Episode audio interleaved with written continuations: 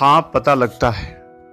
जब शोरगुल बंद है, जब चप्पा चप्पा खामोश है, जब सिर्फ़ पंछियों की आवाज़ है, जब ध्यान जाता है क्यारी में, उसमें लगे छोटी से फूल पर, जब सारी दुनिया आँख बंद करके सिर्फ़ महसूस करने को है, तब हाथ रखता हूँ मैं अपने दिल पर, और मुझे यकीन हो जाता है तुम्हारे होने का।